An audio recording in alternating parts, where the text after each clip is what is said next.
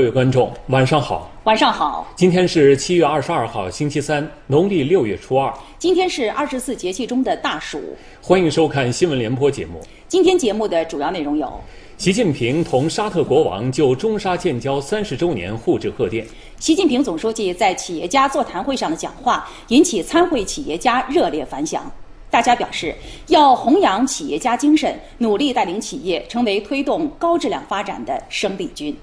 李克强主持召开国务院常务会议，汪洋出席全国政协推进粤港澳大湾区创新合作专题协商会。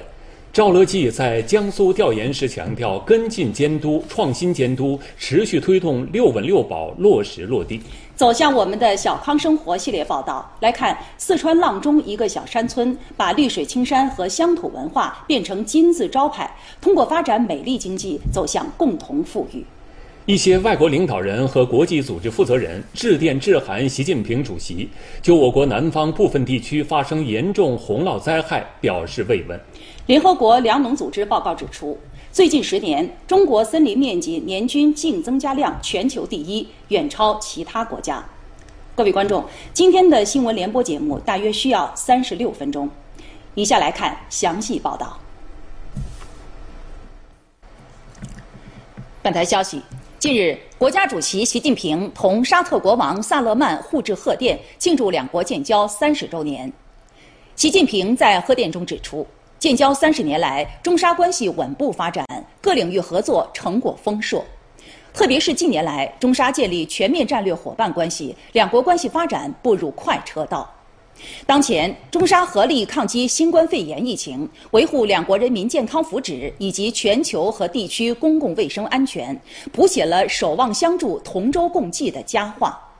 我高度重视中沙关系发展，愿同萨勒曼国王一道努力，以两国建交三十周年为契机，推进共建“一带一路”倡议和沙特二零三零愿景对接，充实双边关系战略内涵，共同引领新时代中沙关系不断取得新成就，造福两国和两国人民。萨勒曼在贺电中表示。建交三十年来，沙中各领域关系取得巨大发展，这体现了两国的深厚友谊和战略关系的高水平。我愿推动这一特殊关系不断发展，服务于两国和两国人民的共同利益。沙方同中方在如何应对新冠肺炎疫情方面有着相同或相近的看法，愿同中方共同努力抗击疫情。双方期待同中方开展更多合作，推动实现地区和世界的安全与稳定。习近平总书记在企业家座谈会上的讲话引起参会企业家的热烈反响。大家表示，要弘扬企业家精神，带领企业战胜当前的困难，努力成为新时代构建新发展格局、建设现代化经济体系、推动高质量发展的生力军。座谈会上，习近平指出，新冠肺炎疫情发生以来，在各级党委和政府领导下，各类市场主体积极参与应对疫情的人民战争，团结协作，攻坚克难，奋力自救，同时为疫情防控提供了有力物质支撑。他向广大企业和个体工商户表示感谢，这让参会的企业家备受鼓舞。而且那个时候，大家就鼓掌了挺长时间，大家能体会到。总书记从心底里边还是装着这么多的这个企业，无论是央企，无论是国企，还有无论是民企、个体工商者，包括外资企业，全部都一一的点了，都说了，所以我这个感受就特别深，非常激动，非常振奋人心。如果我印象没错的话，这是第一次把国有企业、民营企业、外资企业。各种市场主体都放在一起来开的一个座谈会，这对我们外企来说是一种非常大的鼓励。新冠肺炎疫情的冲击给市场主体带来前所未有的压力。习近平指出，要千方百计把市场主体保护好，为经济发展积蓄基本力量。作为个体工商户的参会代表，焦玉昌感触特别深。总书记讲到个体工商户发展困难。总书记说：“这各级政府啊，各级老企业要继续组织好，哎，把他们的困难解决好，因为他的房房租问题啊，他的经营问题啊，所以都提到这个会上了，我觉得总书记在这次非常的重视个体工商户的发展，坚定了我们的信心，鼓足了我们的勇气，再次给我们吃了一次定心丸。习近平指出。企业家要带领企业战胜当前的困难，走向更辉煌的未来，就要弘扬企业家精神，在爱国、创新、诚信、社会责任和国际视野等方面不断提升自己。我也是第一次听到讲要强化企业家要有爱国的这个情怀。那么企业家的这个爱国呢，第一个要表现的要办出一流的企业，把企业办好。就是最大的这个爱国，对于我们是一个非常大的鼓舞。对于我们民营企业来讲，我想做好自己的诚信，这是非常重要的。这个诚信的体系这个建立啊，总书记也特别关心。总书记呢是希望我们在疫情当下呢，能够克服困难，做最好的自己。那么只有做好自己的企业，才能够帮助别人做好社会责任。那么在企业面临难关的时候呢，也能够更好的关心自己的员工，能够共度难关吧。大疫当前，百业艰难，但危中有机，唯创新者胜。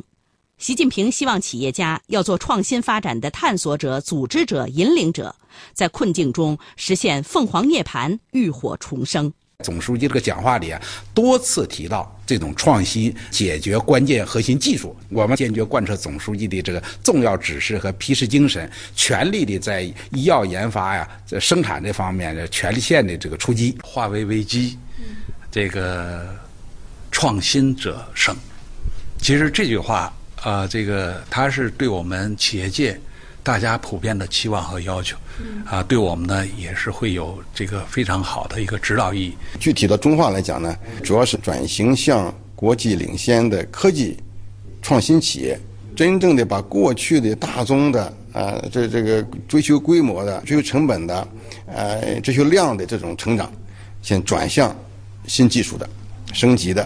啊，呃，打破这个卡脖子的这种垄断的，有国际领先的这个自主知识产权来支撑的。企业家们表示，要将习近平总书记的讲话精神转变为企业扎扎实实的发展举措，抓住中国经济企稳回升难得机遇，努力把疫情造成的损失补回来，为经济社会发展做出更大贡献。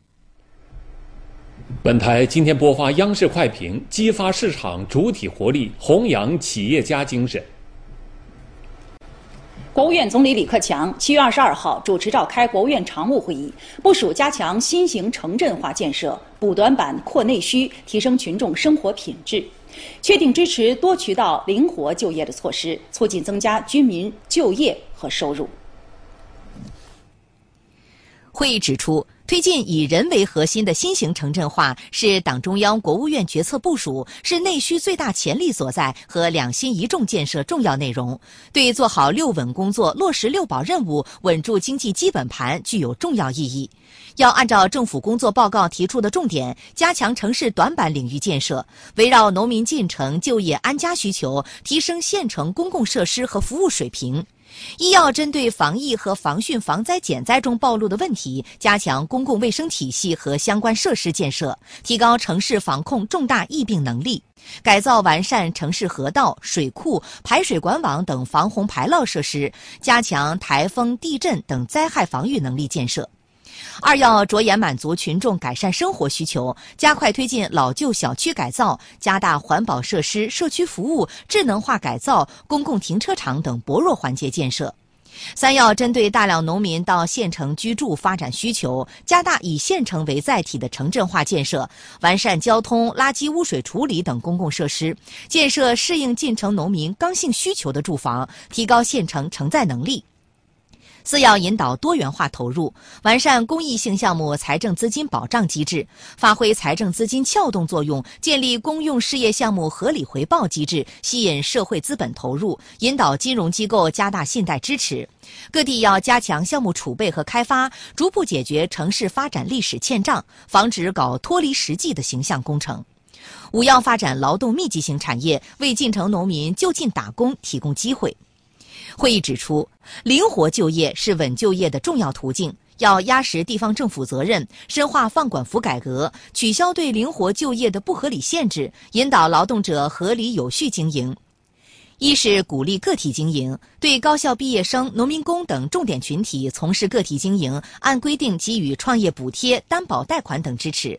二是支持非全日制就业，就业困难人员等从事非全日制工作，按规定给予社保补贴；三是对网络零售、移动出行等新就业形态实行包容审慎监管，激励互联网平台创造更多灵活就业岗位。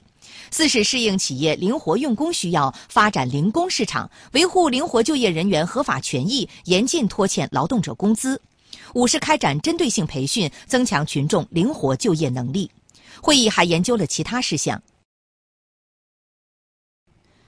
全国政协二十二号在京召开推进粤港澳大湾区创新合作专题协商会，中共中央政治局常委、全国政协主席汪洋出席并讲话。他强调，要深入学习领会习近平总书记关于建设粤港澳大湾区的重要论述，从战略和全局高度认识推进大湾区创新合作的重大意义，坚守一国之本，善用两制之力，维护稳定之基，以更大力度推进改革开放和体制机制创新，破除影响创新要素自由流动的瓶颈和制约，绵绵用力，久久为功，打造开放型协同创新高地，进一步丰富“一国两制”实践。内涵。本次专题协商会采取现场会议和视频会议相结合的方式，一百余位全国政协委员、全国政协参政议政人才库特聘专家等，在全国政协机关主会场和广东、香港、澳门分会场参加会议。四十多位委员和部分专家在会上发言，二百多位委员通过移动履职平台发表意见。委员们建议，要优化大湾区创新合作空间布局，有序推进三地行业标准、商标注册、职业资格互认，放宽教育、医疗等准入限制，落实湾区内港澳科创企业同等国民待遇，探索知识产权一地申请、三地授权、权利互认机制，加快粤港澳青年创新创业基地建设，推动事业单位招聘港澳大学毕业生试点。国务委员王勇出席会议并指出，做好下一步工作，要以习近平新时代中国特色社会主义思想为指导，落实党中央、国务院决策部署和粤港澳大湾区发展规划纲要要求，不断提升粤港澳大湾区创新力、竞争力和国际影响力。全国政协副主席何厚华、梁振英在会上发言，中共中央、国务院有关部门和单位负责同志到会听取意见建议，与委员互动交流。中共中央政治局常委、中央纪委书记赵乐际十九号至二十二号到江苏调研。他强调，纪检监察机关要学懂、弄通、做实习近平新时代中国特色社会主义思想，进一步增强四个意识，坚定四个自信，做到两个维护，认真落实中央纪委四次全会部署，规范精准履行监督职责，着力督促推动做好六稳工作，落实六保任务，切实为巩固经济发展稳定转好态势，决胜全面建成小康社会提供坚强保障。赵乐际先后来到徐工集团徐州重型机械有限公司、淮安市码头镇泰山村、中车南京浦镇车辆有限公司，与基层干部和职工群众亲切交流，详细询问防疫抗疫、防汛救灾、复工复产等政策措施落实的怎么样，实际效果如何，还有哪些困难，认真听取意见建议。他强调，纪检监察机关要自觉服从、服务党和国家工作大局，紧紧围绕党中央和习近平总书记关于做好当前工作的各项决策部署，特别是常态化疫情防控、防汛救灾、脱贫攻坚、加快恢复经济社会发展以及激发市场主体活力、弘扬企业家精神、推动企业发挥更大作用、实现更大发展等政策措施，跟进监督、创新监督，做深做实日常监督。切实发挥监督保障执行、促进完善发展作用，坚决反对形式主义、官僚主义，坚决防止搞变通、打折扣，确保一项一项落到底、见实效。在江苏省和淮安市纪委监委巡视巡查办公室、徐州市铜山区监委第三派出监察员办公室，赵乐际看望纪检监察干部，并召开工作座谈会。他指出，要认真落实习近平总书记关于一体推进不敢腐、不能腐、不想腐的重要论述、重要要求，坚持实事求是，坚持依规依纪依法，切实推进纪检监察工作高质量发展。要深刻把握不敢、不能、不想的内在联系，把惩治震慑、制度约束、提高觉悟结合起来，不断探索三步贯通融合的有效载体，把三步要求贯彻落实到正风肃纪反腐各方面。要压实党委主体责任和纪委监委监督责任，把严的主基调长期坚持下去，推动政治生态、营商环境持续向好。要坚持严管厚爱结合，激励约束并重，深入细致开展思想政治工作，严格落实三个区分开来要求，促进干部敢于担当、奋发有为、守责尽责。调研期间，赵乐际还瞻仰了周恩来纪念馆。留得住青山绿水，记得住乡愁，是习近平总书记对新农村建设的殷殷嘱托。四川省阆中五龙村是一个风景秀美的小山村，在奔向小康的路上，他们把绿水青山和乡土文化化作金字招牌，用充满乡土味儿的美丽经济带领村民走向共同富裕。在五龙村深山里的一间民宿咖啡屋，每当有客人光临，八十五岁的王素清婆婆和七十六岁的杜云珍婆婆就会展示他们的新才艺——手磨咖啡。芳香四溢的咖啡里，特别加入了两位婆婆的田园悠闲。喝到婆婆煮的咖啡，呃，呼吸着那个新鲜的空气，看到美丽的景色，那感觉太好了。我们来了就不想走。民宿就是办起来，人很多，我很热闹。两位婆婆没有想到，这把年纪了，倒因为自家民宿成了网络红人，远道而来的客人竟然能喊出他们的名字。他们的家在关架山二道梁上，以前这里山高路不通，虽然距离热闹的古城阆中只有二十多公里，但却是游客罕至。以前这完全是这个泥巴路。这也没得哪个游客在我们这儿来耍。其实五龙村山清水秀，如何把绿水青山变成老百姓脱贫致富的靠山？二零一七年，乡党委为五龙村制定了发展特色旅游小山村的规划，同步进行景观设计和风貌整治。一时间，步行道和骑游道代替了泥巴路，石龙河河道两边也栽种起四季鲜花。村里闲置的老房子被改造升级，统一运营。两位婆婆的民宿就用他们的名字命名为素清和云珍。环境好了，盘活了旅游资源。在这些望得见山、看得见水的川东北民宿中，素清、云珍婆婆和乡亲们足不出户就有两份收入。我们五间嘛，五间一年三千五。嗯，我在这里做啊，等于一个月有五百嘛，加上啊，定起就一万嘛。嗯，生活过得好，很很很快乐，幸福日子好得很。这就想有的日子。在发展美丽经济的路上，五龙村还在留住美丽乡愁上做起了文章。现在的游客啊，已经不满足于一般的游山玩水，他们希望在乡情民风之间找到心灵慰藉。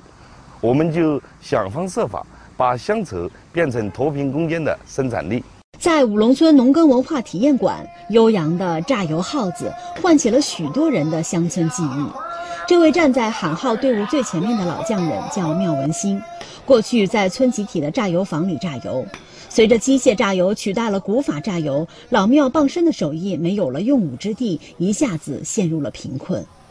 五龙村里和妙文兴有相同遭遇的老匠人不在少数，为了生计，不少匠人都选择务农或者外出打工，传统技艺也面临失传。在建设特色小村庄的过程中，大家发现凝结着汗水、希望的传统手艺里寄托着乡愁。二零一八年，五龙村建起了农耕文化体验馆，邀请妙文新等老匠人出山，重现传统农耕技艺。公司补助三十，政府补助二十。哦，就是要我们榨油卖到其实就等于收入就是我们的。以前的这个手艺，晓得吧？能过上现在这个幸福生活，想也没想到。二零一七年，五龙村特色旅游小山村开放以来，累计接待游客八十多万人次，实现旅游年收入五千多万元，带动全村五百八十四户群众吃上了旅游饭。党旗飘扬，誓言如山，人民的利益高于一切。在防汛救灾中，广大党员干部挺身而出，奋勇争先。到灾情最严重的地方，全力以赴抢险救灾，全力以赴保障人民群众的生命财产安全。加油！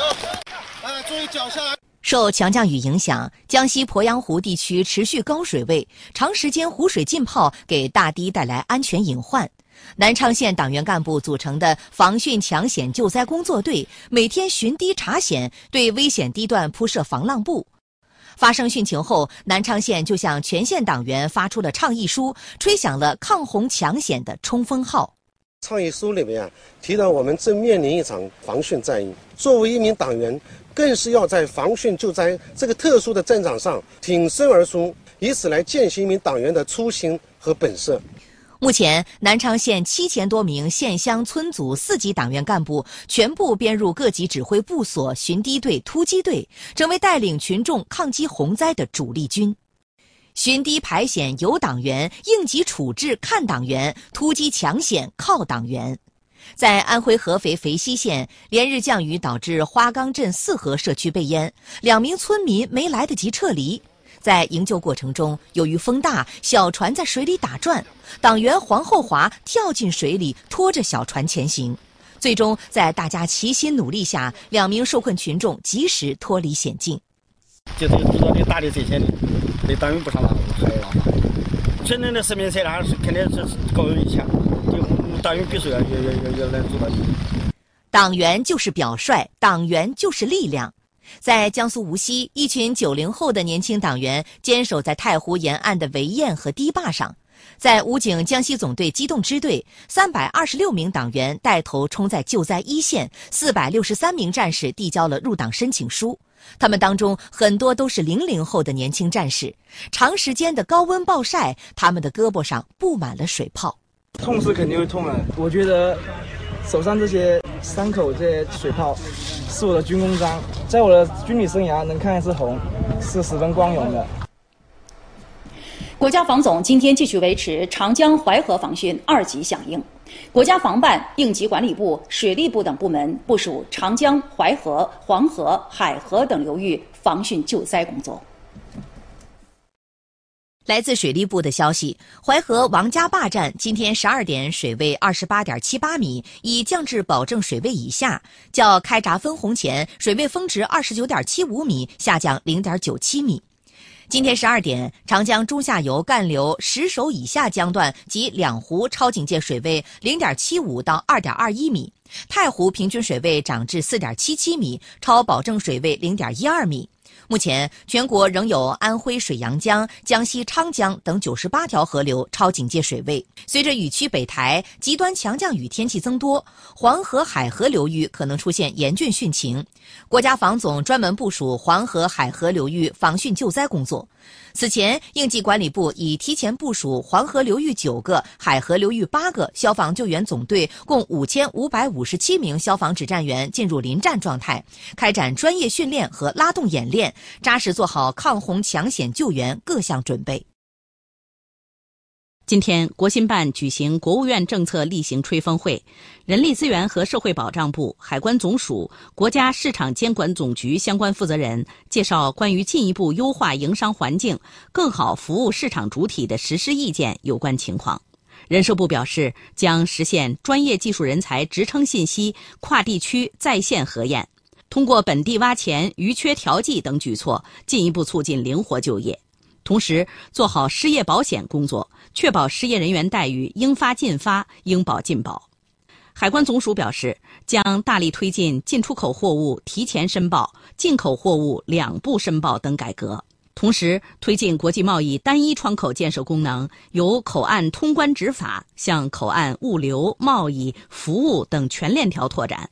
国家市场监管总局表示，将进一步解决准入不准营的问题。在全国建立涉企经营许可事项清单管理制度，推动实现证照分离改革地域和事项全覆盖。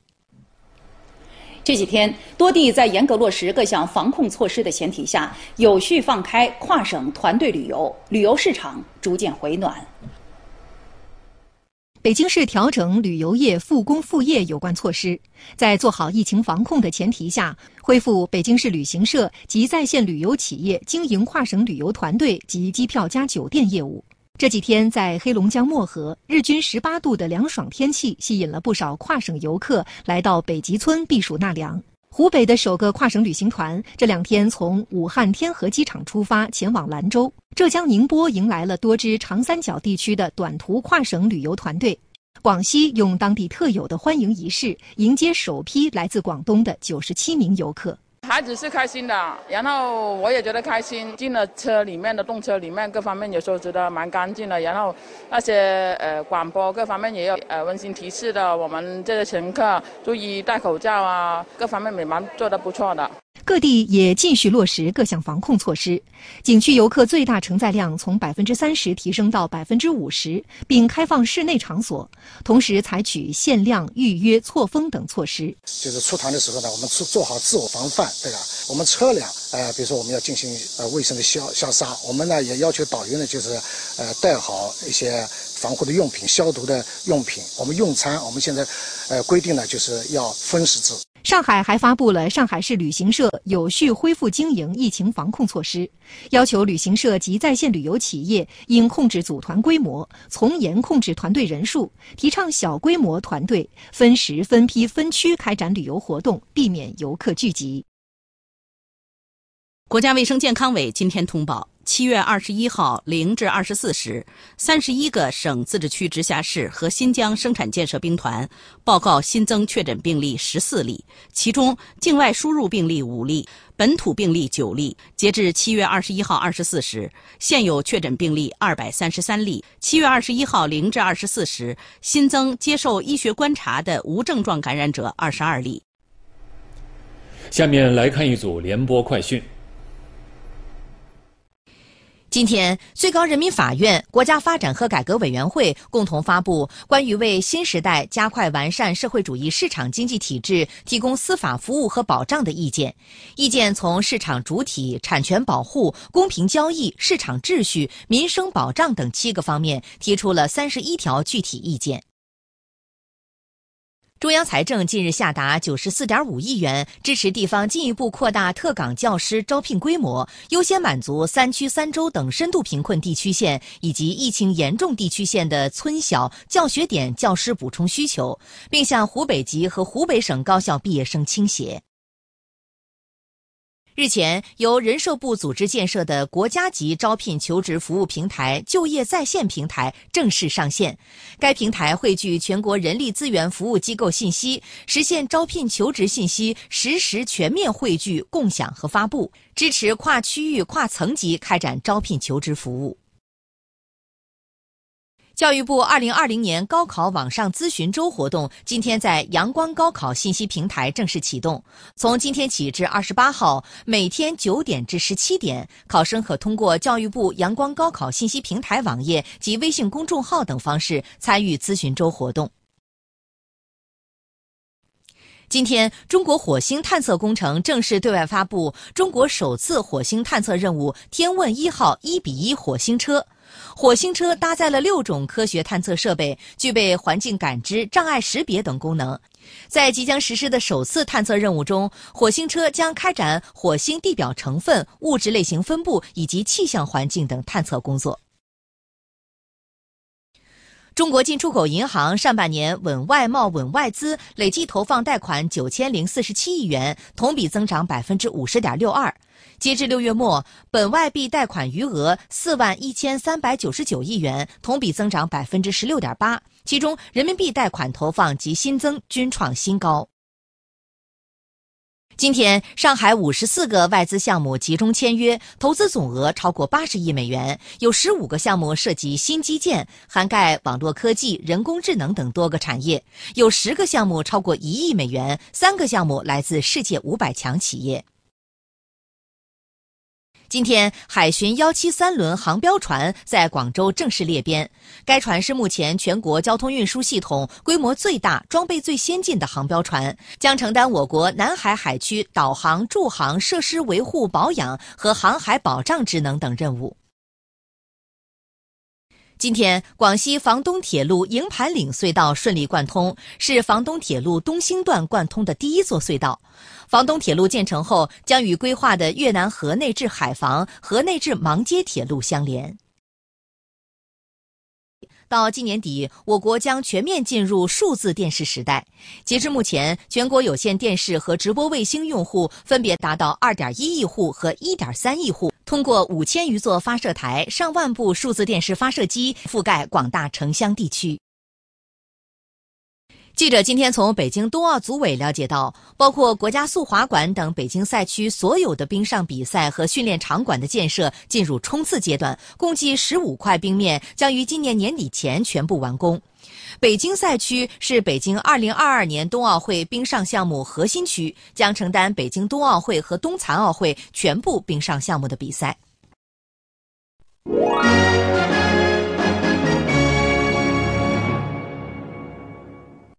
连日来，一些外国领导人和国际组织负责人致电致函国家主席习近平，就我国南方部分地区发生严重洪涝灾害表示诚挚慰问。发来慰问电、慰问函的有俄罗斯总统普京、古巴国家主席迪亚斯卡内尔、韩国总统文在寅、哈萨克斯坦总统托卡耶夫、塔吉克斯坦总统拉赫蒙、乌兹别克斯坦总统米尔季约耶夫。土库曼斯坦总统比尔德·穆哈梅多夫、约旦国王阿卜杜拉二世、莫桑比克总统纽西、联合国秘书长古特雷斯、博鳌亚洲论坛理事长潘基文，他们对灾害造成的人员伤亡和财产损失深表同情和慰问，高度评价中国政府采取的有力抗灾行动，相信在习近平主席领导下。中国人民一定能够战胜灾害，早日恢复灾区生产生活秩序。联合国粮农组织二十一号发布的二零二零年全球森林资源评估报告称，一九九零年至今，全球森林面积持续缩减，净损失达一点七八亿公顷。但得益于部分国家有力的保护措施，森林面积缩小的速度明显放缓。报告充分肯定中国在森林保护和植树造林方面对全球的贡献，指出近十年中国森林面积年均净增加量全球第一，且远超其他国家。报告说，二零一零年到二零二零年，亚洲地区森林净增加面积最多，而且主要集中于东亚地区，这得益于中国年净增约一百九十四万公顷森林。根据世界卫生组织最新实时统计数据，全球累计新冠肺炎确诊病例一千四百五十六万两千五百五十例，累计死亡病例六十万七千七百八十一例。截至北京时间今天十六点，美国累计新冠肺炎确诊病例达到三百九十万两千一百三十五例，累计死亡病例达到十四万两千零六十八例。二十一号，加利福尼亚州累计确诊病例突破四十万，成为美国继纽约州之后第二个确诊病例超过四十万的州。在德克萨斯州，过去十天报告的新增死亡病例约为一千例，是当地此前三个月死亡病例的总和。在佛罗里达州，已有至少五个县重症监护床位用尽。严重疫情对美国经济的冲击也在加剧。据美国哥伦比亚广播公司二十一号报道，今年上半年申请破产保护的美国企业同比增加百分之二十六，六月份的这一数字甚至达到了百分之四十三。同时，越来越多的美国民众面临经济困难。调查显示，超过十分之一的美国成年受访者表示，他们有时或经常没有足够的食物。这一比例是疫情前的二点五倍，还有约五分之一的租房者称，他们正在拖欠着房租。疫情影响了我的经济状况，即使领取了失业救济，也跟之前不能比。要么买食物和基本生活用品，要么付房租。我最后还是决定先买吃的，先保持身心健康吧。下面来看一组国际快讯。针对英国议会情报委员会二十一号公布报告称，俄罗斯涉嫌在二零一四年苏格兰独立公投期间干预英国政治。俄罗斯总统新闻秘书佩斯科夫二十一号指出，二零三零年前，俄罗斯关注的重点是自身的发展。俄罗斯从未干预过任何国家的选举进程，也不允许其他国家企图影响俄罗斯事务。伊拉克总理卡迪米二十一号抵达伊朗首都德黑兰，进行上任后首次国事访问。卡迪米当天与伊朗最高领袖哈梅内伊、伊朗总统鲁哈尼举行了会谈。哈梅内伊表示，绝不会忘记美国在伊拉克对两国高级将领实施的袭击，誓言对美国进行回击。卡迪米表示，伊拉克绝不允许他国利用伊拉克领土对伊朗构成威胁。美国芝加哥市南部当地时间二十一号晚发生枪击，至少有十四人入院治疗。警方说，当晚有人从一辆汽车里向参加完葬礼并从殡仪馆出来的人群开枪，参加葬礼的人员随即开枪还击，现场至少有六十个弹壳。警方已经拘捕一名嫌疑人，枪击事件的原因还有待调查。据芝加哥论坛报二十号报道，上周末芝加哥至少有十二人在各类枪击案中死亡，另有五十九人受伤。今天的新闻联播播送完了，感谢收看。更多新闻资讯，请关注央视新闻客户端；更多移动视频，请下载央视频。观众朋友，再见。再见。